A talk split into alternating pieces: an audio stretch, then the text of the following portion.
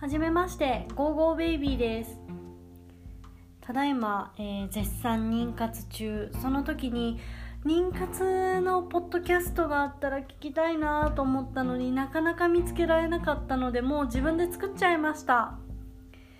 えー今日は初めてなので、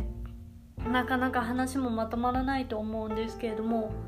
自分の体験談だったり、やっぱり聞く怖い情報とかでもまあいい情報とかそういったものをいっぱい共有してきっと世の中にはもっと自分より辛い思いしたり大変な思いしたりして妊活に励んでる人たちもいると思うからそれの励みになったり自分の記録になればいいなと思ってポッドキャストを始めました。まず、えー、と自己紹介からしていきたいなと思うんですけれども私は28歳の時にお医者さんから子供ができにくいよっていう風に言われました。最初はあまあ元から生理痛もすごい若い頃から重くて10代の時から婦人科とかにはよく通ってたので結構それが慣れっこになっちゃっててあんまり深くも考えなかったしまあみんな思ってたと思うけどまあできるだろうってすごい軽く思っててそれからいろんな検査をしていろんな原因を追求する中で私はホルモンの数値が高くてそのホルモンのあるホルモンの数値のせいで卵巣年齢が高くなってしまって子供ができにくいっていうことが分かりました。そこから不妊治療の病院に紹介状を書いてもらって行ったけど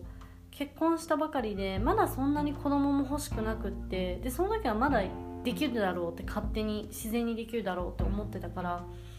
だからそこまで深く考えなくって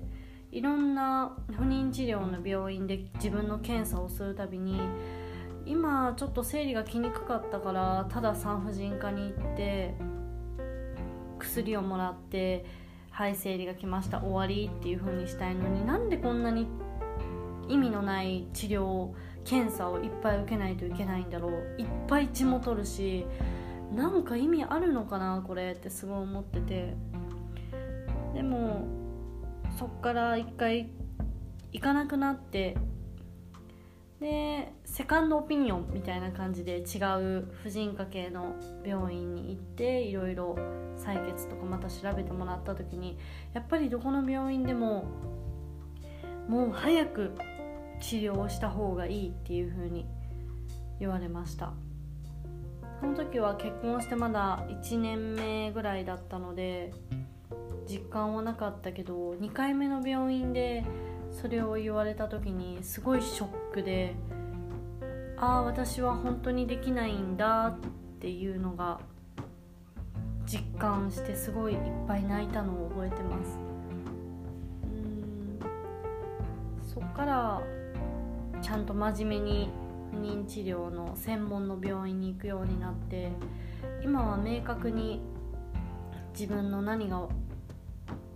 あの子供ができない原因になってるかっていうのが分かったのでそれに向けて頑張って治療しているんですけれどもやっぱりそれに向けていろいろありますよね。すごい苦しいことも辛いことも。インスタとか SNS とか見てたら本当になんでこんなに頑張ってるのにこの人にできないんだろうとかやっぱり思うこともあって本当に子供ができることって奇跡なんだなって思います。うん。でもやっぱり一人で考え込んじゃったり